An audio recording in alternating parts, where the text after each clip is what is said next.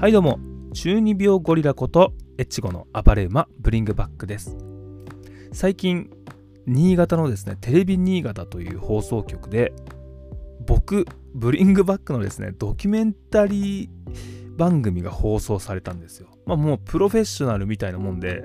30分ぐらいずっと僕が 仕事の流儀を語るというね。本当に びっくりしたんですけども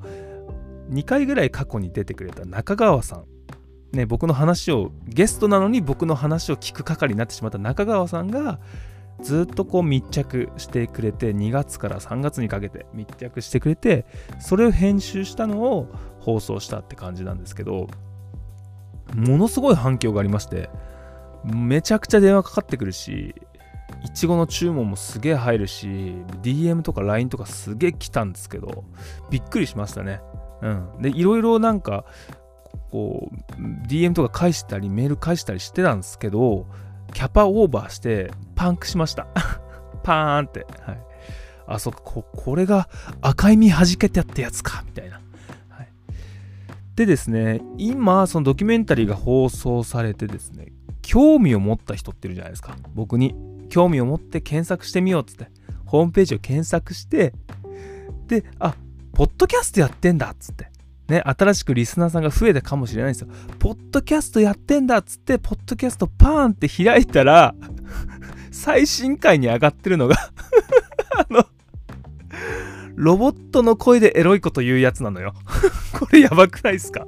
やばいっすよね。僕も、あ、これやばいなと思って。でもなんかこ、ポッドキャストをなぜか撮る気になんなくて最近。うん。あんま撮ってなかったんですけど、今回また新しい番組というかこう第2段階へねこの番組も進んでいきたいということで今日はその第2段階へのステップとなる回ですね。うん、さて本題に入っていきますが気づけば朝っていう言葉に最近僕ものすごく胸を打たれました。気づけば朝。普通の言葉じゃないですか。まあ、気づいたら朝だったっていう普通の言葉なんですけど、僕はね、この言葉に最近考えてたことが全て集約されてたなっていう感じで、なぜかですね、頭の中パッカーンってなったんですよね、この言葉を聞いた瞬間。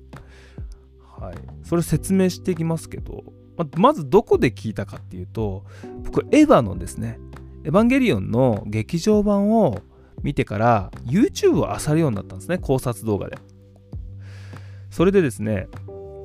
こうドキュメンタリーがあったんです。まあ違法アップロードですよね、うん、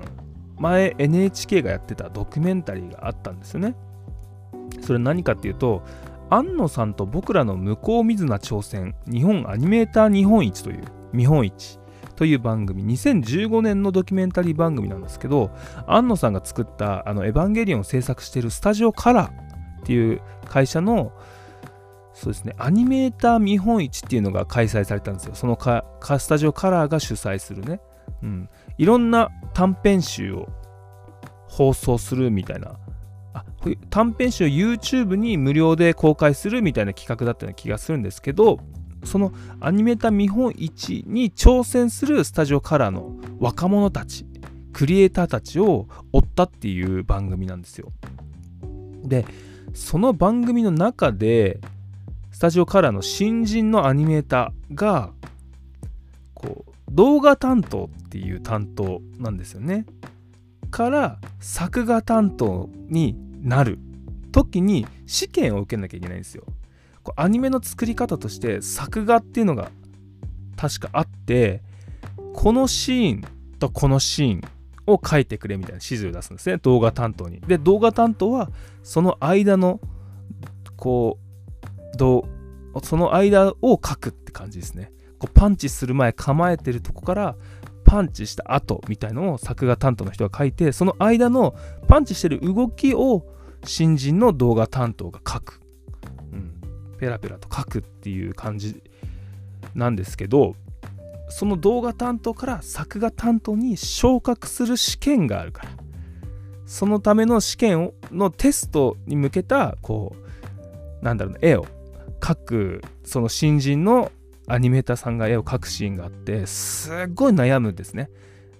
すごい悩むんです試験前に。ものすごく悩んでてものすごく集中するんですよ。もう何日も徹夜して。そんでまあその徹夜のシーンだったんですけどこのすごい悩んでこう書いたり消したり書いたり消したりしてる中でこう動画がパッて外のシーンに切り替わってこう鳥が飛んでて日が昇ってくるんですねちょっと。で、まあ、すごい、まあ、なんとかは集中していたみたいな感じでナレーターが気づけば朝。って言ったんですよね。でその時に僕はめちゃくちゃいい言葉だなってって思ったんですよ。つまり朝になるのを気づかないほど何かに没頭していたとか集中していたって言葉になるじゃないですか、まあ、僕はあっちゅう間時間って言ってるんですけどこうものすごく集中して何かに没入して入り込んでるともう時間があっという間に過ぎるんですよね。そういう経験ありますね。僕も音楽とか作ってたり絵を描いたりですね。何か考え事をしてたりするとですねあっという間に時間が過ぎてることがあるんですよ。でそれってめちゃくちゃ幸せなことじゃないかってことなんですね。まず気づけば朝がある状態ってすごい幸せなことなんじゃないかなっていうことなんですよ。うん、こ何かをね集中している状態没頭している状態ですよ。もう何もかも忘れてそれに集中しているつまり瞬間に対して全力なんですよね。うん、瞬間に全力なんですよ。その時間はどういうことかっていうと過去も未来もないんですよ。過去も未来もなくて今この瞬間に全力なんですよね。それってめちゃくちゃ尊くないですか？尊いんですよ。うん。でガーってやって顔を上げたパッあき顔お腹減ったなみたいな。やっと腹減ったことに気づいたパッ顔を上げたら朝だった。すげえ幸せじゃんこれって。うん。日常生活であんまりないですよね。僕はね、まあ、ある方だと思うんですけど、それでも少ない方ですよ。うん。まあ、例えば、こう音楽をね、作ってる時こうど、何をサンプリングして、こう、何を打ち込んでいけばいいんだみたいな、こう、悩んでるわけですよ。いつもね、作ってる時に。こういろいろ試したり、あこれいいな。で、こうてだんだんテンションが上がっていくんですよね。うわ、これ最高じゃん。俺天才だな。みたいな。ってやってると、本当に朝来てんすよあれタイムリープしたの？みたいな感じですよね。朝来ちゃってんすよ。そういう時間ってすごい大切だよねって改めて気づいて、うん。で、この気づけば朝自分がものすごくクリエイティブな状態集中している状態をなんだろうなこうみんなで共有したいなっていう感じになったんですよね。うん、でまあ、このもっとこう深く僕が言うと考えてることを言うとこっからちょっとスピリチュアルモードに入ってくるんですけど僕スピってるんですけどまずさこれ前も話したかもしれないですけど人間の生と死生と死っていうのがあるわけじゃないですか。人間のね生と死。で輪廻転生ってあるじゃないですか。魂がどんどんこう入れ替わってつながっていくっていう前世の記憶とかさそういう話あるじゃないですか。で僕も古典ラジオの空海と最澄だっけな？の回を聞いてその仏教の話を聞いてすごい腑に落ちたんですよねその考えっていうのが。えっ、と人が死んでいくんだけど魂は入れ替わっていくって。でどんどん魂が成長していくんだよ。魂レベルが上がっていくんだよその人の。経験とかでっていうことを話なんですけど。それがすごい自分の中で腑に落ちてなんか曲みてえだなと思ったんですよ。ヒップホップ。ヒップホップみたいだなと思ったんですよ。つまりループしてんですよね。うん。人生、人生の生と死がループしてるんですよね。で、魂っていうのは、なんだかメロディーとか、その他の、また生と死がビートだったら、この自分の魂っていうのが曲曲のなんだろうな、いろんな部分、メロディーだったり、こう、なんだろうな、ベースだったり、っていうのがこう最初はさこうイントロから入って静かに入っていくけどだんだんサビに向かって盛り上がっていくじゃない曲って。そんな風にこう生と死を入れ替えていくことに魂がこう盛り上がってその人の経験を経て魂がこう成長するイメージを持ったんですね。あ曲みたいだなヒップホップみたいな。そのでその、ね、ループっていうのはすごい大事で同じことを繰り返しながら成長していく。これはもう僕は人生と一緒だなと思っててその例えば毎日を繰り返して成長していくとか1週間を繰り返して成長していくとか何かを習慣化することによって何かをライフスタイルに落とし込めることによって自分を成長させていくってことに、まあ、全てはつながってるんじゃないかなと思って。だからヒップホップのこう曲とかループっていうのはすごい人間にとって気持ちいい。同じことを繰り返すってことは人間にとってすごい気持ちいいんじゃないかなっていうことを最近強く思ってるんですけど。で魂を成長させることってていうのが目的ならば僕の人生のつまり人間の成長っていうのが目的ならばじゃあ成長させるためには自分の魂を喜ばせればいいんじゃないのっていう考えに最近なってるんですよ。自分の魂を喜ばせることっていうのは何かっていうと僕の中での答えは時間があっという間に過ぎることだったり気づけば朝なんですよね。あっという間に過ぎるとかてこう友達とさすごすごい楽しい時間を共有してる時にあっという間に過ぎるじゃないですか。まあ、もちろん辛い時とかすごい悩んでる時もあっという間に時間は過ぎるんですけどそれは何だろうブラックホールみたいにこうプラス宇宙とマイナス宇宙があるような対になってるものなんじゃないかなと思ってた悩みとかって。でその魂を喜ばせることつまり自分が本当にやりたいこととか本当に好きなことをやって気づけば朝すごい没入とか集中してもう多分あっという間に過ぎるってことは時間すら超越してるかもしれないっていう可能性があるじゃないですか。ちょっとこれは僕はスピリすぎてっかな。うん。時間とか空間をも超越して没入するっていう。だって時間があっという間に過ぎるってそだから時間自分の時間軸と世界の時間軸がずれるってことですよね。ずれるっていうか多分いつもずれ人によって違うんだと思いますよ感じ方は。でそれがすごい早くファーってなるってことはワープしてるんですよ。ね ワープしちゃってんですよ。もう喜びすぎて。面白いみたいな。最高だなこの時間ってなってワープしちゃってっから、うん、その時間を増やすことが僕はもう魂の成長つまり人間の成長につながるんじゃないかって考えるてる。今。スピリすぎちゃってね。で結構このあっちゅう間時間僕があっという間時間この気づけば朝っていうのもいろいろあってですねこう楽しむ時間ってあるじゃないですか、まあ、飲み会とか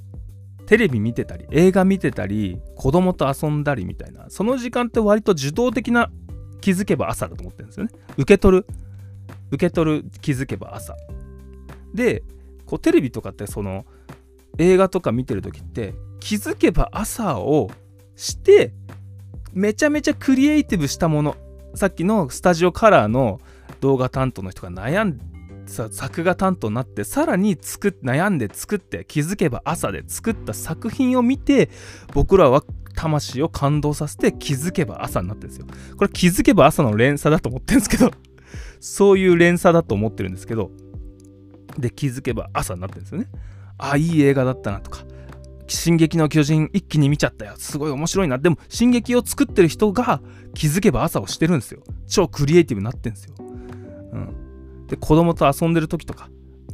ね、あ、面白いな、幸せだな、とか、まあ、飲み会だとかで友達で喋ってる時とか、可愛い女の子とね、2人で飲んでる時とか、すごいあっという間じゃないですか、パーって。あっという間に時間が過ぎちゃうんですよ。それはすごい幸せだけど、割と受動的だと思ってて、じゃあ、自ら生み出す気づけば朝さっき言った「進撃の巨人」を作ってる人たち。作り側つまりクリエイティブな気づけば朝っていうのを増やすことが僕はそっちが重要なんじゃないかなと思って自ら生み出す気づけば朝。うん。それをもうあの悩む時間も含めてですね。うーんって。僕のこう僕の人生どうすればいいんだろうとか考えるじゃないですか。悩む時間も含めてクリエイティブな時間だと思ってます。でその気づけば朝を僕は増やしていきたいしそれを共有したいってことでこっからが本題なんですけど話は飛びましてですね僕農家の種っていう番組に出ているひとみさんっていうタロット占い師に僕占い好きなんでねしいたけ占いとか好きだから、まあ、鑑定してもらったんですよ。お金を払ってね。こうツイッターで DM 送って。そしたらですねその鑑定の中でポッドキャストちょっと見てもらっていいですか？って言ったら何か1年後とかに何かをやりなさいと。でそれに向けて動き出しなさいと。でリスなるべくリスナーとかと一緒にやりなさいということを言われまして。うんどういうことなんだろう？それを4月1日ぐらいに提示しなさいみたいなことを明確に言われまして。あれどうなんだろうなって3月中に考えなさいって言われたんですよ。でヒントは YouTube にあるよって言われたんですよ。ヒントは YouTube なんだよって言われててえ？何？何？と思って俺 YouTube 全然見ないんだけどって思ったんですけどエヴァンゲリオン後エヴァの考察動画を YouTube で漁るようになってから YouTube やっと見るようになったんですよ。めちゃくちゃ面白いな YouTube ってつって。でエヴァの考察動画を見る中で岡田敏夫さんの動画ってすごい有名じゃないですか。岡田敏夫さんってポッドキャストでもやってましたけど、まあ、ガイナックスの創設メンバーだったりもしますよね。まあ、すごいアニメオタキングって言われてるすごい人すごい人なんですよ。でホリエモンとか、えー、金婚西野さんとかあとは死にこと以外はかすり傷の箕輪さんとかがこう、まあ、リスペクトするというかそんぐらいのレベルの人なんですけどその人が、まあ、岡田敏夫さんのチャンネルで、まあ、死ぬこと以外はかすり傷の箕輪さんと対談してる回があったんですよね。でオンラインサロンについて話してたんですよ。でオンラインサロンってこう試験があった方が良くないみたいな話をしてて、まあ、確かになと思ったんですよね。うん、試験がある方がこうこういい人材が集まるみたいなことを話してたんですけどあなんかそれいいなと。僕ももうずっとコミュニティは作りたいと思ったんですよ。スタイルこそ全てのコミュニティは作りたいと思ったんですけどどうすればいいか分かんなかったんですね。でこので僕裏どんぐりっていうあのどんぐり FM のコミュニティに入ってるんですけど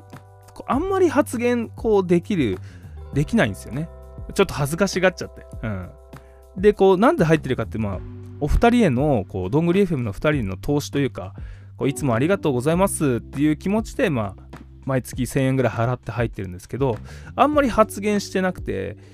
なんだろうな、最近、こう、使ってないというか、で、それがちょっと嫌だなと思って自分の中で。もっと発言したいんだけど、ちょっと周りの人をやっぱ気にしちゃうとこがあって、まあ、スタイルこそ全てとか言ってるくせにお前気にしてんじゃねえよってこともあるのかもしれないですけど、なかなか発言できないし、こう自分が発言して滑ったらどうしようとかもね、思っちゃうから、ツイッターみたいにポンポン発言できないっていうのがちょっと自分の中では、あれかなと思っていて、でもそう、僕がそう思ってるってことは他の人も多分思ってると思うんですよね。そういうコミュニティがあって、まあ、裏どんぐりでも見てるとものすごいクリエイティブな人たちがいっぱいいるんですよ。でこのクリエイティブな人たちイラストレーターとかすごい人たちがいっぱいいてでたまにこうポンって出すんですよねその作品をこれどうですか？と。でやっぱすげえないいなってなって刺激を受けるわけですね。なんかそういうコミュニティはすごいいいなと思ってでさっきの話試験があるみたいな。でも僕に1000円を投資する人は多分いないと思うんですよ。うん。まあ、リスナー200人ぐらいしかいないですからね。うん。じゃあ、どんなコミュニティを作りたいのかなと思ったら、やっぱ僕が主役じゃなくて、入ってくれるメンバーが主役になれるやっぱコミュニティがいいなって考えてたんですよね。そしたらそのさっきの岡田敏夫さんと箕輪さんの話で試験がある。そして気づけば朝っていうその言葉がなんだこうそしてひとみさんが言ってたこう人あなたリスナーと共に何かを作り上げなさいそして何かをしなさいみたいなことをが全部こうなんだろうなこう自分の中で集約されたのがクリエイティブなコミュニティこうカンヌねカムエカヌレ。カムクリエイティブなコミュニティを作りたいなと思ったんですよ。それはもう少数でもいいわ。3人とか2人とかでもいいわ別に。俺とお前だけでもいいけどクリエイティブなコミュニティを作りたい。そして、リスペクトがあるコミュニティを作りたい。お互いがリスペクトし合うコミュニティを作りたいと思ったんですね。まあ、それは僕がもともといたヒップホップのコミュニティとすごい似通った世界かもしれないです。お互いが自分のスタイルを持っていて、そのスタイルに対してリスペクトのある世界。そういうコミュニティを作りたいと思ったんですけど、じゃあどういうコミュニティなのかっていうと、クリエイティブな人が入る。うん。もしくはクリエイティブになりたい人が入るコミュニティですね。うん、つまり自己表現をしてる人とか自己表現をこれからしたい人が自己表現をするきっかけになればいいとか自己表現をしてる人がその自分の作品を発表する場になればいいとかそういう場所そしてその自分が発表した自己表現クリエイティブなものっていうのが周りの人たちから同じ仲間たちからリスペクトされるっていうコミュニティですね。を作りたい。ってすごい思いました。でその時にこう入る時に必ず自分の作品を提示しなければならないってルールを作る、うん、これによってクリエイターしかいない集団ができるかなと思ったんですよね。で何か作りたいって思ってた人はそう入る時に絶対作品を提示しなきゃいけないからきっかけになるんじゃないのって考えたんですよ。でここでやっぱ緊張するし恥ずかしいと思うんですけどこの時に必要になってくる考えっていうのがこの番組の題名であるスタイルこそ全てなんですよ。うまい下手じゃないんですよ。お前が何がしたくてお前が何が好きなのってことが大事なんですよ。でそれに対してスタイルこそ全てっていう考えを共有している僕たちはそれに対してディスはしないよっていうことですね。あなたがやりたいことなんですよ。尊重しますよってことですよね。リスペクトしますよってこと。うん、そういうコミュニティを作りたい。本当に。超クリエイティブ集団を作りたいんですね。うまい下手、多少は関係あるかもしれませんが、それを乗り越えて自分がしたいことっていうのをドーンと提示できる。SNS だと誹謗中傷されるかもしれないし、相手にされないかもしれないけど、このコミュニティだったら誰かしらがやっぱりリアクションしてくれるみたいなコミュニティを作りたい。そして次の次の創作意欲次のクリエイティブ次の気づけば朝創作する時のクリエイティビティ人間の成長につながる可能性があるってことですね、うん、ちょっと言葉はうまくできないんですけど今までやりたかったけどできなかった。やってたけど発表する場がなかった。誰からも評価されなかった。ね。それで心がへこん折られてしまった人たち。っていうのが救済される場所とかそして今やってる人たちはさらにクリエイティブなものを作る。そしてクリエイティブなリスナーが集まってできたコミュニティだからその中での交流。俺じゃあこれ音楽作ったからお前ラップしてよ詩書いてよとか。俺曲作ったからお前アートワーク書いてよとか。俺アートワーク書いたからこれに対俺 俺こんな考えがあるからそれに対して曲作ってよとか。俺動画作ったけど曲つけてよとか。そういう風な交流も後々生まれてくればいいかなと思ってるんです。まずはその作品を提示してこうリスペクトし合う世界を作る。まあ、ぬるい眉かもしれないけど僕はそれがすごい大切だと思ってます。うん。で僕も作った作品をどんどんそこにこうボムしてって皆さんのリアクションを伺うと。うん。そういうことってもともとさっきも言ったけどヒップホップの世界と一緒なんですよね。ダンスで俺のダンスこうだけどどうっていう。お前のダンスいいじゃん。じゃあ俺のダンスこうだけどどう？お前のダンスいいじゃんっていう。自分のスタイルを探求してる人たちが集まって自分のスタイルを披露し合ってそれをリスペクトするっていう世界だと思うんですよね、うん、そういう世界があるといいなって本当思ってたんですけど今回それを本当に作り出したいっていう言葉もう何でもいいですよ。イラスト、音楽、詩、文章だったり、まあなんだろう、面白動画とかでも、まあ、動画ですよ。かっこいい動画とか、ガンプラとかでもミニ四駆とかでもいいですよ。変なアート、アートとかでもいいし、石積んだアートとかもいいですよ。何でもいいんで、自分の表現をその場でして、で、それに対して皆さんがリアクションするとか。で、それにそれに対して、こう、リアクションしたものをフィードバックしてまたさらに良いものをしていくとか。むしろリアクションされても全然自分のスタイル変えないみたいなね。やっぱそれ大事じゃん。やりたいことを本当にやる。お金じゃない。お金じゃないところでやってるクルーっていうめちゃくちゃかっこいい。でもポッドキャストを通してスタイルこそ全てっていう共通意識があるからみんなが発表できる。っていうコミュニティまあクルーですよね。を僕はほんと少人数でもいいんで作りたいと思います。まあ、とりあえず、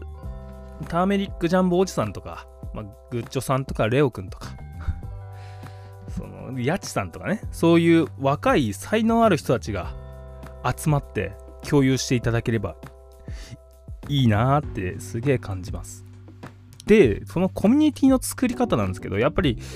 うーんとまあ裏どんぐりは確か Slack でやってるんですよね。 Slack でやってるし、まあ、キャンプファイヤーとかもいいかなと思ったんですけど僕はもう簡単にポンポンポンポン自分の作った作品を上げれるやっぱ LINE がいいかなと思ってて LINE グループを作りたい。うん。で僕と友達になって LINE グループに入れるってことことだけ。でその LINE グループで誰かしらが毎日こうクリエイティビティなものを上げるっていう未来が来て。来たらいいなって考えてるんですよ。ほんと2人からでも始めたいはい。だからえーまあ、この番組にメールを送るか Twitter の DM かインスタの DM か Facebook のメッセンジャーかってところですよね。で自分は入りたいと意識表明をしてでこう LINE の ID を僕からもらって僕と友達になってそれで部屋に入ると。その部屋に入ったらバーンと自分の作品を提示して僕はこういうことが好きですと。自己こういうことを表現していますという自己紹介をしてクルーに入るという。まああれ何でもいいですよ本当に。ターメリックジャンボーツさんだったらこういうカレー作りましたとかね。そういうのでもいいんで。本当自分の自己表現の場として使ってほしいな。ってそしたら超クリエイティブ集団。クリエイティブな気づけば朝をどんどん生み出してその中で自分のスタイルを探求して自分と向き合って自分を成長させることができるそんなコミュニティが作りたいと思ってます。のでメールアドレスをこうリンク貼っとくんでそこにメールください。もしこのコミュニティに入りたいという人がいたら、うん、もうこの配信が終わったらすぐ、ね、メールいただいてこれはもう一歩ですからね。僕もこれが長く続くかどうか分かりません、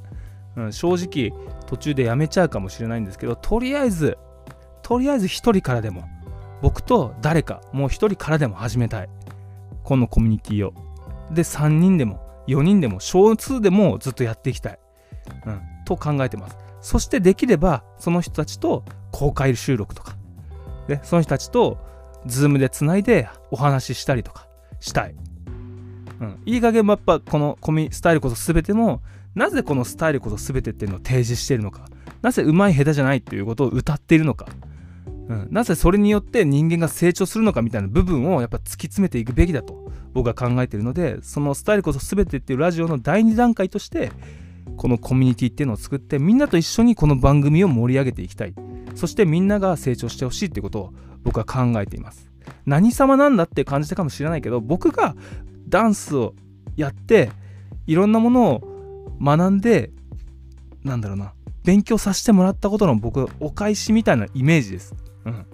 ヒップホップの神からね僕は授かった、まあ、アフリカンパンバターから授かったこのリスペクトのある世界。のなんだろうな僕が僕が本当救われた僕が変われたっていうヒップホップの世界を皆さんにこう与えたいなっていうことを感じています。ということでえー、メールアドレスは、ショークロドンアットマーク Gmail.com ですよ。shokurodon アットマーク Gmail.com まで。とにかく、コミュニティに入りたい一言でもいいです。メールください。はい、あと、ツイッターやってる人はツイッターの DM でもいいです。コミュニティ入りたいっす。やりたいっす。作品作りたいっす。自己表現したいんです。っていう方。ぜひお願いします。はい。ということで今日はこんな感じでちょっと熱い、熱苦しい話になってしまいましたが、まあ僕の最近の考えてたことはこんな感じです。ということで皆さん、おやしみ